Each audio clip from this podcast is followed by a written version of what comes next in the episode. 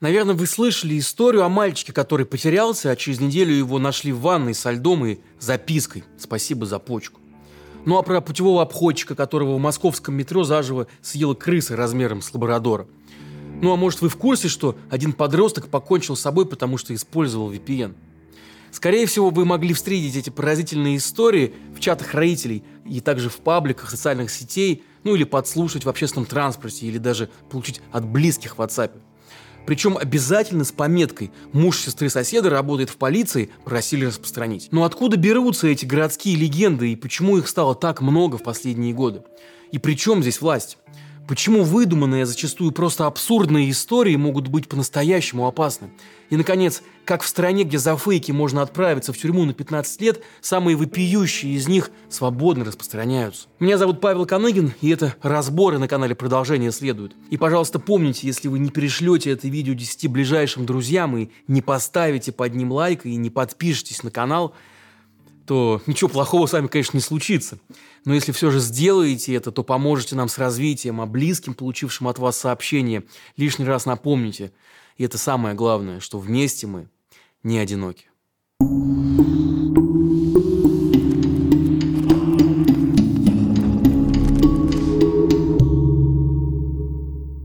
Весной 2020 года по московским, а затем и федеральным пабликам разлетается информация о том, что из обсервационного центра в московском районе Крылатское по ночам вывозят трупы людей, скончавшихся из-за коронавирусной инфекции.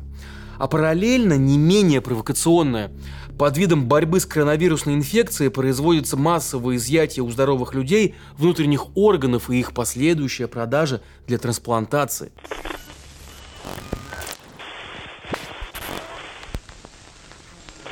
Наверное, никогда на свет не появлялось столько городских легенд разом, как во время пандемии COVID-19. Эпидемия слухов, которые распространились вместе с настоящей эпидемией, даже получила название – инфодемия – Авторов некоторых легенд мы никогда не узнаем, зато некоторые своего творчества даже не стеснялись.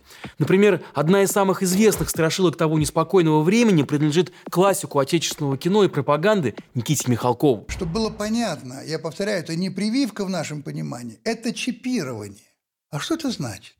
А вот это уже, мне кажется, Серьезно. Ну а чего вы хотите от простого населения, если у нас вот и метр даже такое несет? В тот период антропологи Александра Архипова и Анна Кирзюк собирали легенды о вирусе, а также вели статистику поисковых запросов и следили за динамикой распространения слухов. Ну и выяснилось, что больше других тревожило умы россиян в тот период страшилка про Билла Гейтса, который под видом вакцинации хочет нас всех чипировать. Популярны были и запросы про вышки 5G, которые распространяют вирусы, и про вертолеты также, которые распыляют то ли инфекцию, то ли дезинфекцию. Ну а с февраля по апрель россияне активно переслали друг другу кустарные рецепты по борьбе с короной. Болезнь не придет, если есть имбирь и чеснок и, конечно же, дышать парами водки и это был самый популярный запрос в этом сегменте. Ну а с момента начала пандемии до принятия кардинальных мер казалось, и не безосновательно, что ни власть, ни эксперты даже и не знают, как бороться с угрозой. И именно в такие кризисные периоды люди и берут ситуацию в свои руки и проявляют низовой контроль. Возникает вот та самая потребность помочь друг другу, поделиться советом, поддержать. И как раз тогда на помощь и приходят вот эти самые байки, мифы и страшилки, которые незамысловато раскладывают по полочкам весь этот сложный реальный мир, а заодно и предлагают логичное объяснение нашему поведению. Ведь зачем носить маску, если она изначально отравлена? На графике, который составили исследовательницы, видно, что буквально в один день, 31 марта, кривая темпов распространения слухов резко скрывается вниз люди внезапно перестают делиться чепуховыми сообщениями в интернете. И в первую очередь как раз теми, что были связаны с народной медициной. Напомню, что именно 31 марта правительство России ввело режим самоизоляции в густонаселенных регионах страны. То есть люди на бессознательном уровне уловили, что власть наконец взяла ситуацию под свой контроль, а значит контроль низовой можно ослабить. Кстати, уголовная ответственность за фейки, которые сегодня ассоциируются у нас исключительно с войной, была введена именно тогда, в 2020 году. Нацелена она была именно на борьбу с фейками про болезнь. Статья, напомню, предполагала сразу до пяти лет тюрьмы, хотя в те вегетарианские, как теперь кажется, времена, суды в большинстве случаев еще обходились штрафами или административками. И вот как этот закон применялся, исследовала именно все та же Александра Архипова. И вот она выяснила, что силовиков гораздо меньше интересуют народные рецепты или дремучая конспирология, мешающая распространению вакцины. Куда больше их волновали истории о том, как власть скрывает реальное количество жертв и темпы распространения инфекции. Ну а как применяется закон о фейках сегодня, напоминать, я думаю, уже не нужно.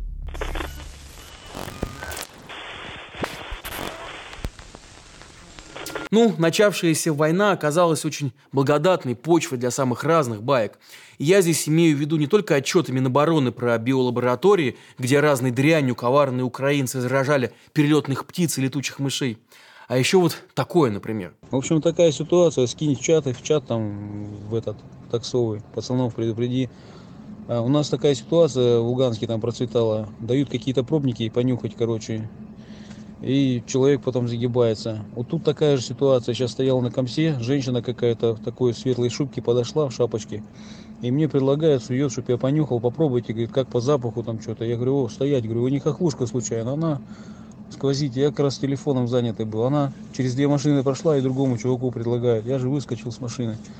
Говорю, э, братуха, говорю, смотри, не, не вздумай, говорю, нюхать. Я говорю, вы что, хохлушка, что ли? Она, короче, хоп-хоп, сквозанула, короче, за здание.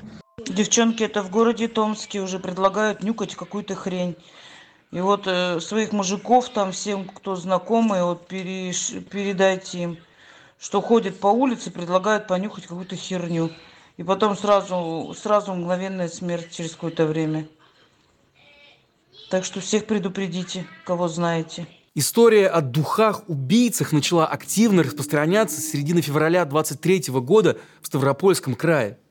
По легенде, злоумышленники, они, конечно же, из Украины тоже, передвигаются на черной ладе калина и всем подряд предлагают понюхать пробник с парфюмом. Тот, кто поддался искушению, умирает либо мгновенно, либо в течение двух дней. Ну, это в зависимости от фантазии распространителя. К началу марта диверсанты орудовали уже по всей России. Ну а Лада Калина была замечена одновременно и в Ростове-на-Дону, и в Москве, и даже в Новосибирске. Ну, полицейские, а вместе с ними и пропагандисты, кстати, оперативно на нее отреагировали, заявив, что атака на россиян со стороны украинцев действительно совершена, но лишь информационная. Украинцам только того и надо, чтобы посеять панику среди россиян, говорили нам с экранов телевизоров. Между тем, эта страшилка вовсе не новая. В 2015 году она уже ходила по соцсетям. И вот, несмотря на всю бредовость истории и на просьбы органов не поддаваться панике, даже большие СМИ тогда стали распространять историю о девушке, которая попала в психбольницу после того, как якобы понюхала парфюм, предложенный незнакомцем. Сделав буквально один вдох, она будто бы стала испытывать сильные галлюцинации. Ну а врачи посчитали, что состояние девушки – следствие сильного психоза, спровоцированного в том числе историями про украинских диверсантов. Да и по всей остальной России не было ни одного подтвержденного случая отравления одеколоном. Кроме тех, когда люди употребляли его не по назначению. Но это уже совсем другая история. В легенде же про духи примечательно все. И география распространения началось все с ближайших границ и городов с Украиной, там, где острее чувствуют тревогу. И время, февраль, март, череда праздников, на которые принято дарить друг другу парфюм. И, конечно же, черный автомобиль. Мотив мрачной черной машины, несущей смерть, не новый в народном фольклоре. В СССР с середины 30-х годов ходила зловещая легенда про черную «Волгу», которая увозила детей и взрослых в неизвестном направлении. В 70-е у мифической «Волги» даже появился номер с буквами ССД, что следовало расшифровывать как «Смерть советским детям». Существовал даже такой садистский стишок, рожденный, кстати, уже в 90-е. И вот он. Красная площадь, зеленые елки, бегает мальчик в желтой футболке. Черная «Волга» промчалась шурша.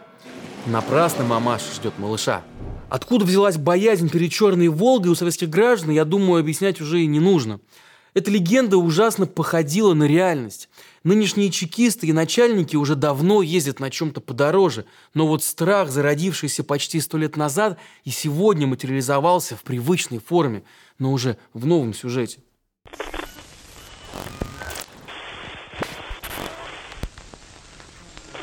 Нет, не надо, подожди. Маме звонить не надо. Ты сейчас дома находишься? Да. Дома. Подойди на кухню. Я уже на кухне. Все, хорошо. Э, ты видишь плиту, да? Видишь плиту? Да. Да. Теперь возьми, э, как зажигают газ, газ, ты знаешь, да? Открой все вот эти колонки, мы проверяем газ. Просто открой, чтобы оно было. Мы проверяем газ сейчас.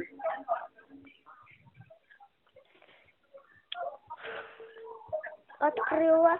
Да, все, теперь иди в комнату и отдыхай. Нужно, чтобы где-то примерно два часа, чтобы оно было вот таким вот образом включенным. В январе 23 года вот эта запись разговора неизвестной женщины и девочки с невиданной скоростью стала распространяться по всей России. Анонимный Z-паблик, одним из первых запостивший его в этот период, сообщает. Украинские спецслужбы начали провоцировать взрывы газа через детей. Коллеги из важных историй вместе с Александрой Архиповой почитали, что всего за неделю этот пост увидели более 9,5 миллионов человек. Об истории сообщили 243 российских СМИ – ТАСС выпустил заметку о циничной диверсии. И вот даже целый сюжет на Омском областном телевидении. Посмотрите его, пожалуйста. Просят включить газ, пока никого нет дома. В различных чатах многих соцсетей среди амичей стал распространяться пост, в котором родители предупреждают о том, что их детям могут звонить неизвестные якобы для проверки подачи голубого топлива. Предположительно, звонки поступают с территории Украины как зажигают газ, ты знаешь, да? Открой все вот эти колонки, мы проверяем газ. Просто открой, чтобы оно было. Ты чувствуешь запах? Пошел газа? Все, теперь иди в комнату и отдыхай. И все это было бы правдой, если бы не было бы фейком от начала до конца. Причем фейком старым. Вот сюжет Первого канала Евразия от 18 года, где представлена та же самая аудиозапись. Да. Да, все, теперь иди в комнату и отдыхай. Нужно, чтобы где-то примерно два часа, чтобы оно было вот таким вот образом включенным. Но почему старый миф снова дал знать о себе теперь, спустя столько лет? Давайте рассмотрим контекст. 14 января 23 года российская ракета попала в жилой дом в городе Днепр. Погибло 45 человек. В течение нескольких дней спасатели разбирали завалы, и страшная новость не уходила из информационного поля. А уже 15 января по пабликам полетела старая легенда про конфорки – вот график, на котором видно, как подскочили репосты. Тут же подключились и российские СМИ, которые пояснили доходчиво, что инструкцию о том, как взорвать жилой дом, рассылают все те же украинцы, чтобы отомстить за Днепр. При этом само Министерство обороны России настаивало, что дом в Днепре они сами же и взорвали. Здесь я предлагаю нам ненадолго отвлечься от трагедии в Днепре и посмотреть, как работает легенда о кровавых еврейских жертвоприношениях. Ну там кровь младенцев, мацы и прочая чепуха, вы, наверное, знаете. Так вот, ее детально исследовал американский фольклорист Алан Дандес, который сформулировал психологический механизм, срабатывающий в таких случаях. Если коротко, этот механизм заключается в том, что человек, совершивший злой поступок, склонен обвинять жертву этого самого злого поступка в дурных помыслах или даже действиях. И вот по Дандесу эта самая ксенофобская страшилка про кровь христианских младенцев так живуча, потому что является проекцией бессознательного чувства вины христиан перед народом, который на протяжении веков подвергался гонениям с их стороны. Вам не кажется, что это очень похоже на нашу с вами ситуацию с украинцами? Народное сознание подчас работает даже эффективнее, чем пропаганда. И что интересно, пропаганда сама охотно пользуется монструозными фантазиями, порожденными коллективным бессознательным. Потому что парадоксальным образом все эти ужастики одновременно и сеют панику, и успокаивают население. Оба этих состояния поддерживают правильный эмоциональный баланс в обществе для продолжения войны – Страшилки будто бы достраивают и воссоздают для нас картину справедливого мира, в котором мы напали первыми и запускали ракеты по жилым кварталам только потому, что там живут очень злые и плохие люди. Страшилки подтверждают нашу правоту, а самое главное отвлекают от настоящих, совсем непридуманных кошмаров, которые настолько ужасны, что верить и слышать о них даже и не хочется.